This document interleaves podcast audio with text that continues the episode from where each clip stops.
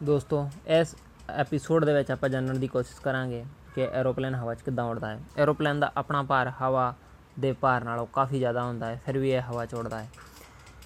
ਇਹਦੇ ਉੱਡਣ ਦਾ ਕਾਰਨ ਹੁੰਦਾ ਹੈ, ਇਹਦੇ ਵਿੱਚ ਲੱਗਿਆ petrol engine petrol engine aeroplane ਦੇ ਪ੍ਰੋਪੈਲਰਸ ਨੂੰ ਰੋਟੇਟ ਕਰਦਾ ਹੈ, ਜੋ ਕਿ ਇੱਕ ਰਿਲੇਟਿਵ ਵਿੰਡ ਵੈਲੋਸਿਟੀ ਪ੍ਰੋਡਿਊਸ ਕਰਦੇ ਨੇ। ਹਵਾ ਦਾ ਦਬਾਅ ਕਾਫੀ ਜ਼ਿਆਦਾ ਵੱਧ ਜਾਂਦਾ ਹੈ ਔਰ ਇੱਕ ਕਾਫੀ ਹੱਦ ਤੋਂ ਜ਼ਿਆਦਾ ਦਾ ਦਬਾਅ ਪਿੱਛੇ ਨੂੰ ਸੁੱਟਿਆ ਜਾਂਦਾ ਹੈ। ਇਹਦੇ ਕਰਕੇ ਕਿ ਇੱਕ ਅੱਗੇ ਨੂੰ ਝਟਕਾ ਵੱਜਦਾ ਹੈ ਜਾਂ ਫਿਰ ਇੱਕ ਅੱਗੇ ਨੂੰ ਫੋਰਸ ਪ੍ਰਾਪਤ ਹੁੰਦਾ ਹੈ ਐਰੋਪਲੇਨ ਨੂੰ।